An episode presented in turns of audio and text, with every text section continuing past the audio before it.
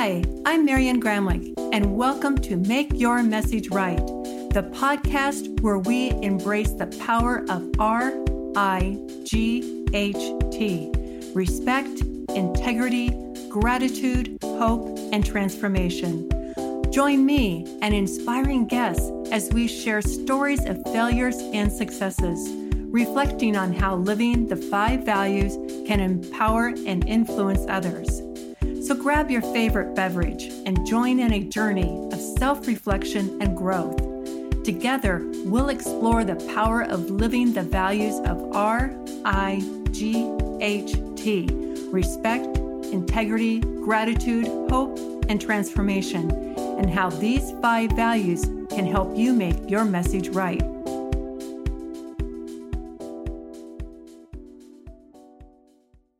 Welcome to episode 10 of Make Your Message Right, a podcast created to help you make your message resonate truthfully and authentically. My guest today is Brent Pohlman, CEO of Midwest Laboratories. He is the author of Leaders Look Within Own Your Heart to Live a Life of Gratitude.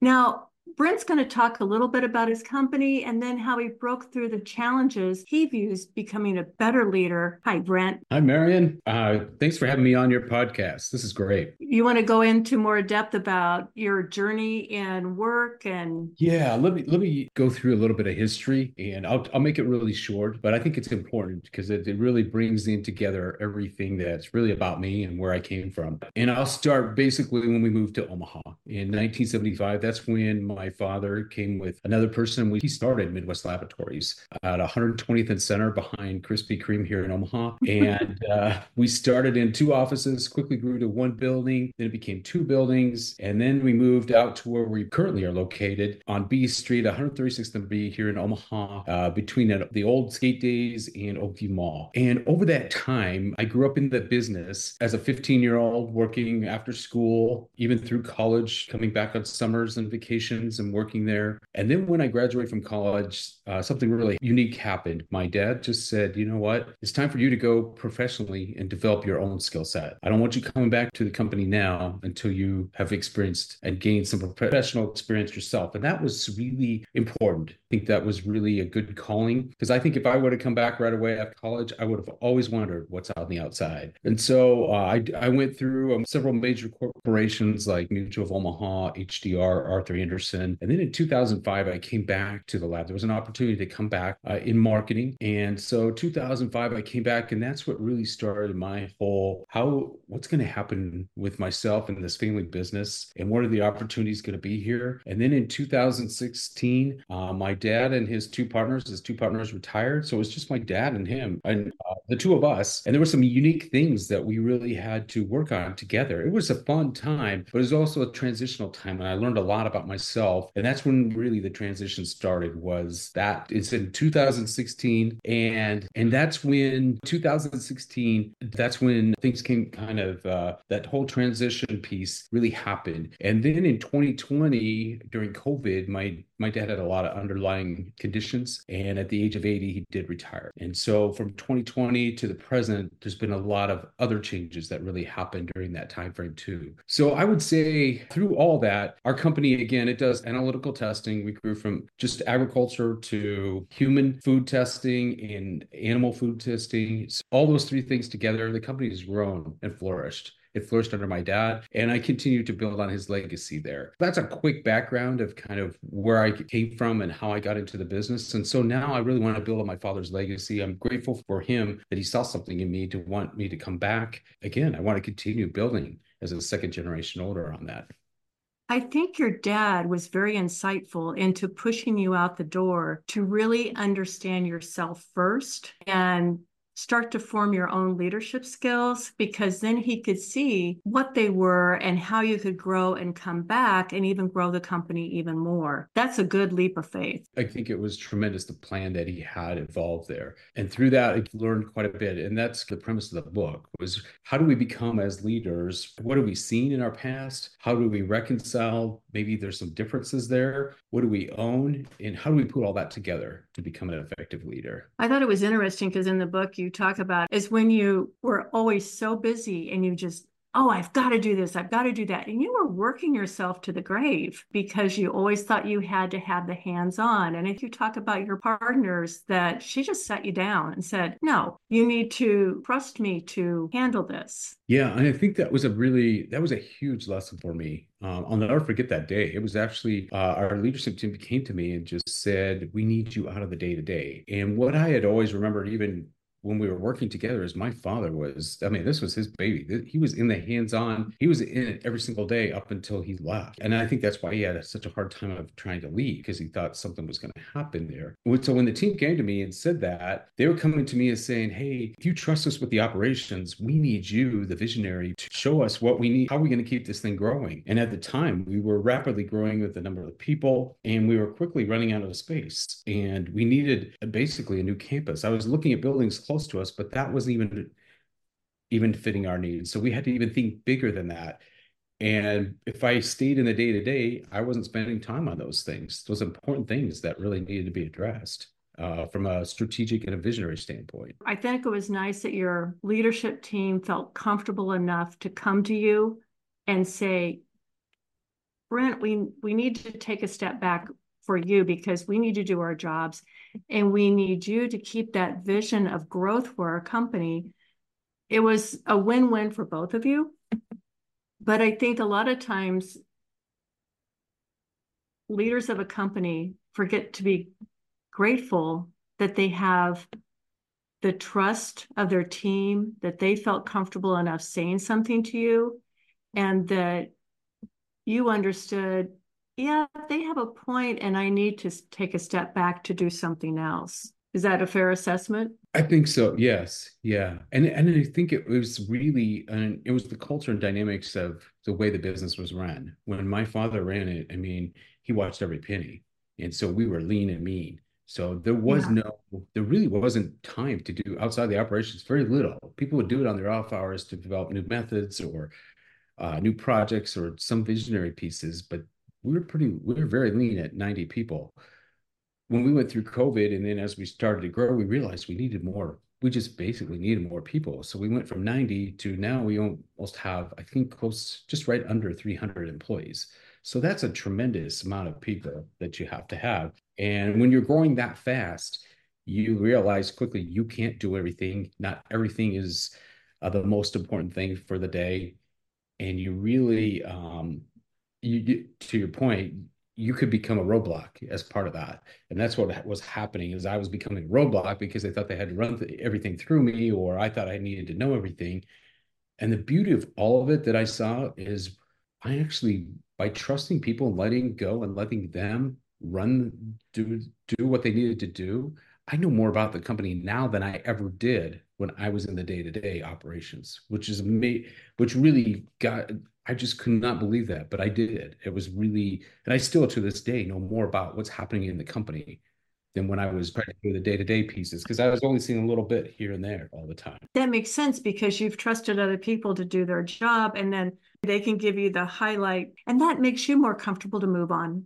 Exactly. Exactly. No, it is. It's a really good, and I, it's a good and powerful time in the company. And I really do think um, we've just experienced a number of these changes and it's continued to i didn't realize the the importance of you just really have to have a big a good culture and to have a really solid culture takes a solid infrastructure with your with your employees your managers your directors and consistency all the time and you really have to work on those things. It's not all about the latest the newest client or the newest project. You you got to do the, all the works in between to make sure that everything comes off consistently that's it really is building those relationships within your own company to build them stronger because once those are strong, then it's going to naturally bleed out into your client base and such. Because if you care about your employees, you're going to care about your clients.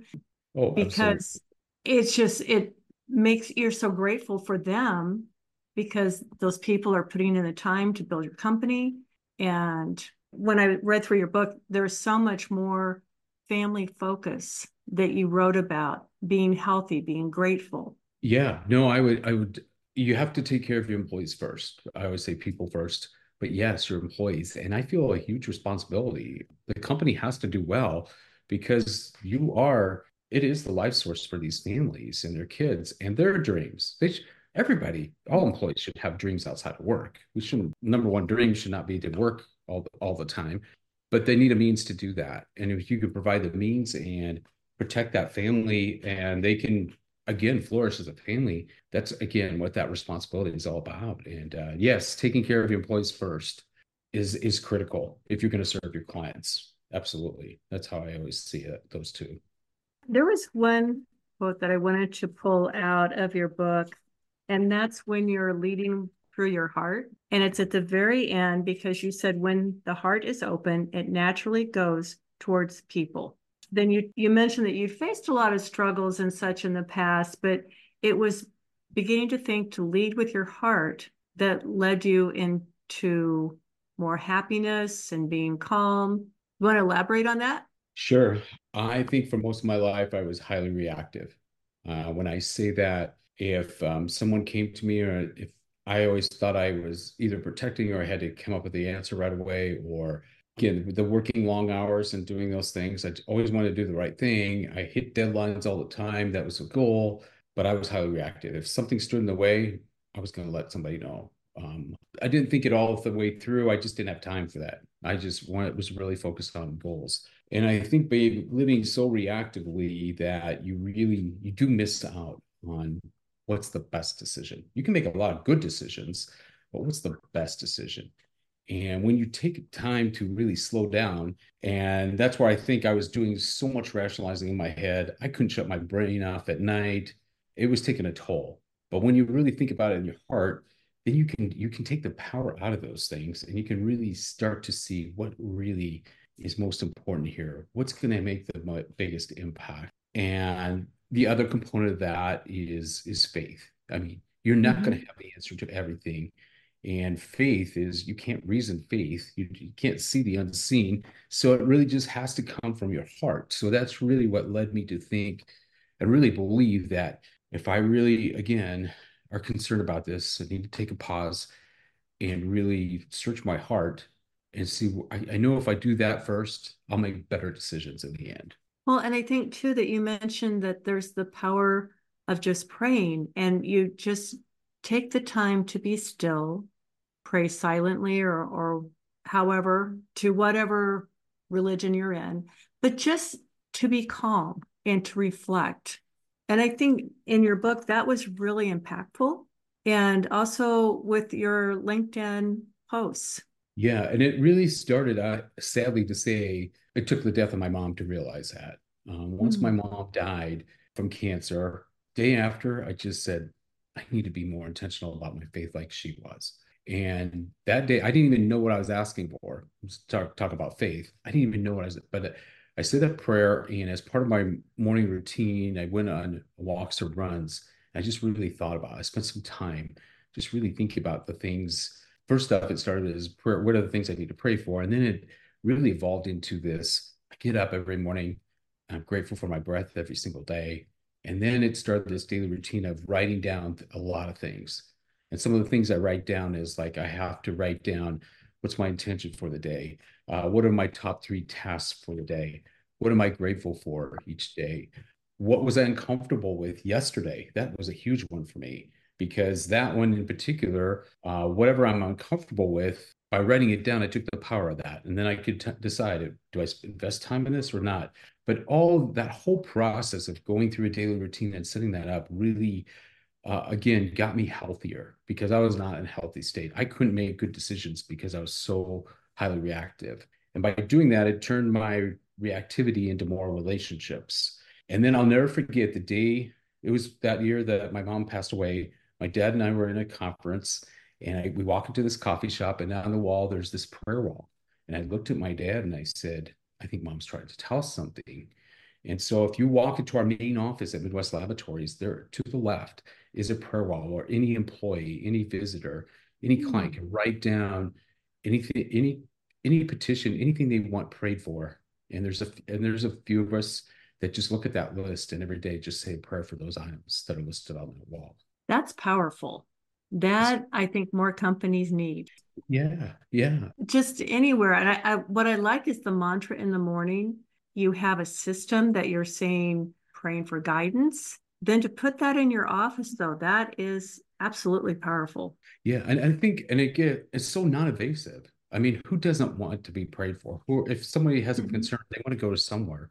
It's not forced on anybody. They don't have to do it, but it's just there as an option. And I think that's what we need. Like you said, that's what we need in our in our country is that freedom to just express, "Hey, I'm not feeling so hot today," or something, but I, I may need some help. I don't know. I don't know the answer here, or I've got this situation going on. I just need some place to write this down. And it's really been, I, I really think people have really taken advantage of that and just used that as a release or an outlet to help them through the different things.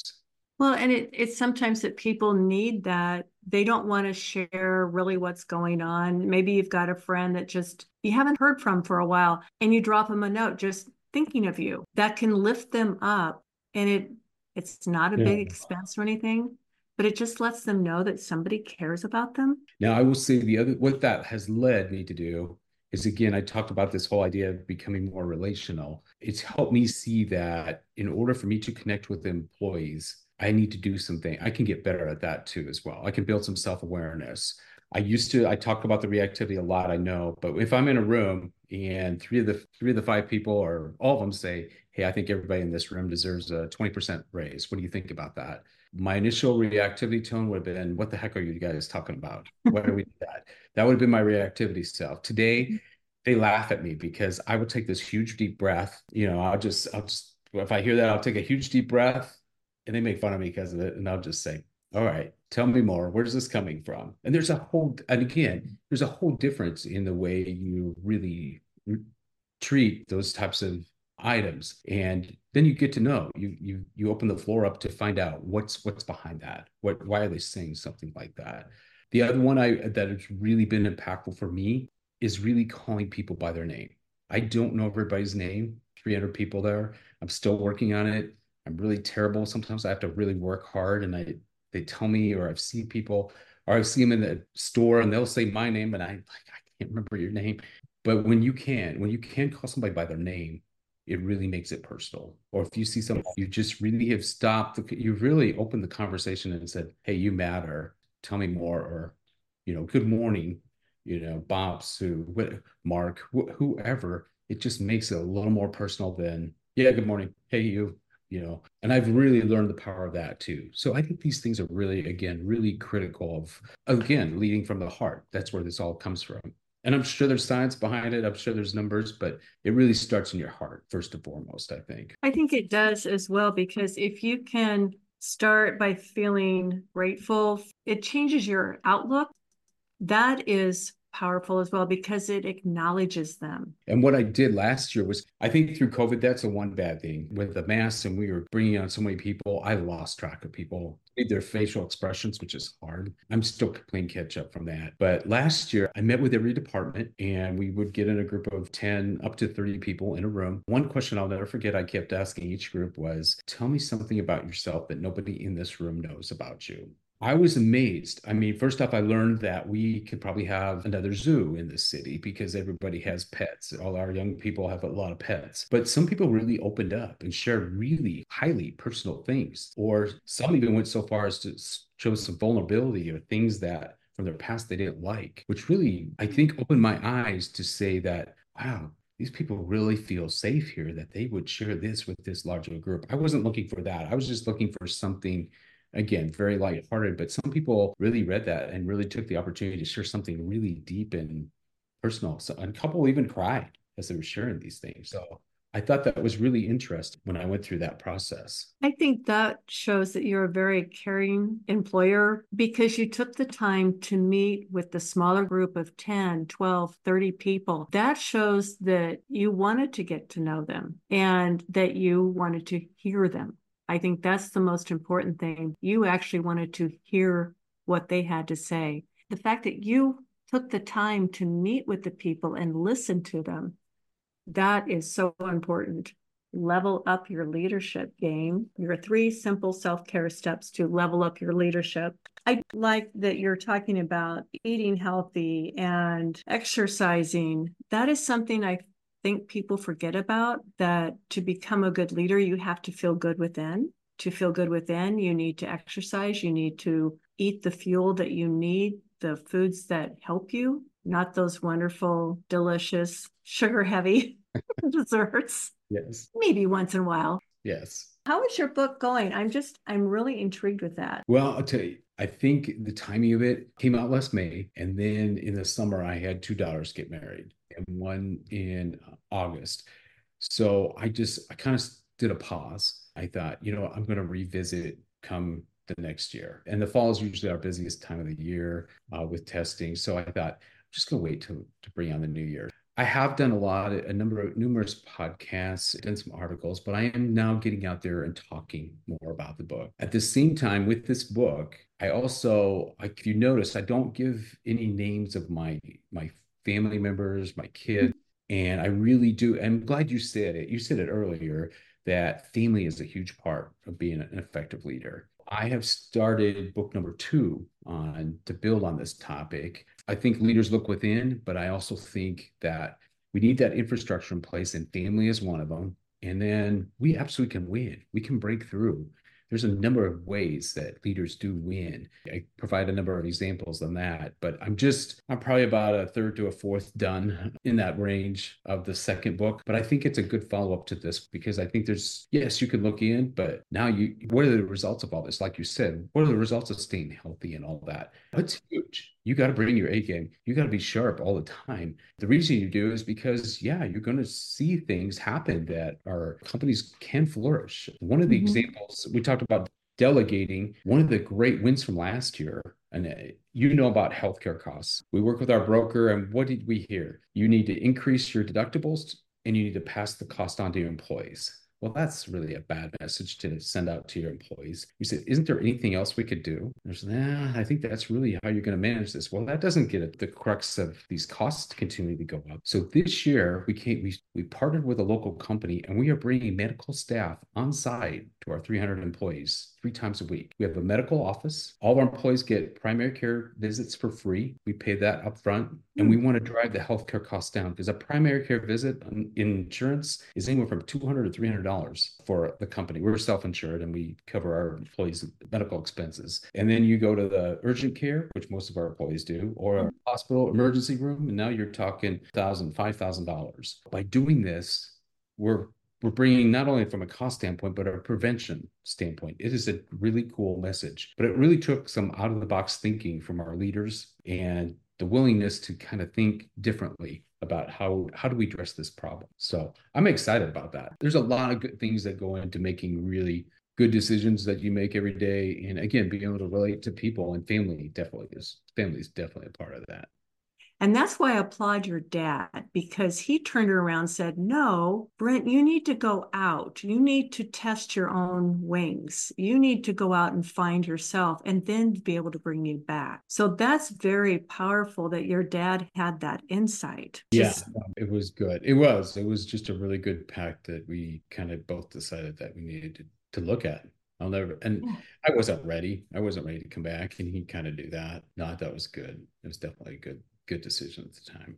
No, but I think there's some truth in that too. Even this knee, I mean, if this happened six years ago, I'm having surgery the next day. I could do I, my mind, uh, my total reactiveness, I would have not even given it a second ch- chance. Me staying still for five weeks, no, and healing, no, I don't want to do that. Give me the surgery or something. But I think the fact that it's surgery and then opening it up, I asked the surgeon, hey, can I still work out? Can I do upper body? And he had to think about it. Yeah, as long as you don't touch your knee. I said, okay, good.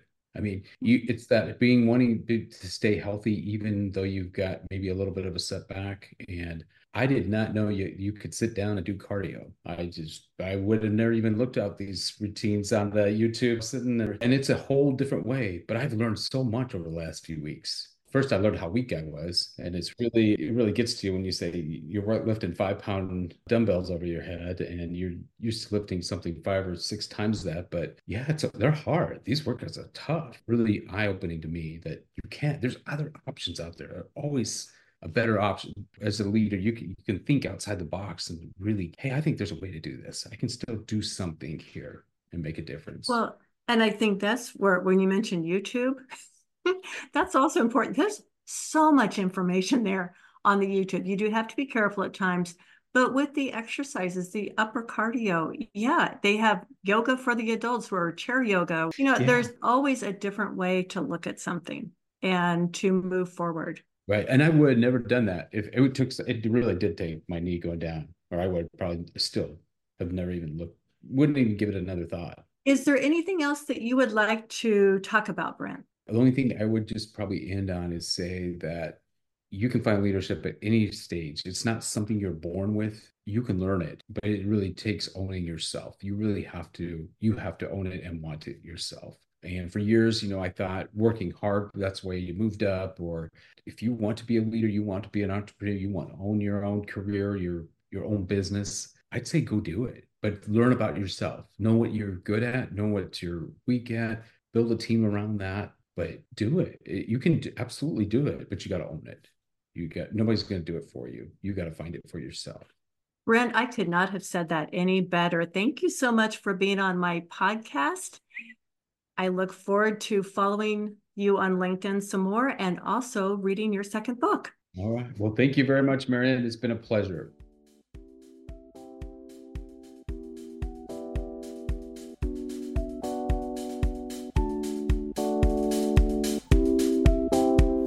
Joining me on this journey of self reflection and growth. Remember the power of right, R I G H T respect, integrity, gratitude, hope, and transformation, and how these five values can make a positive impact on you and the lives of others. Until next time, I'm Marian Gramlich, encouraging you to make your message right. Please subscribe, rate, and review.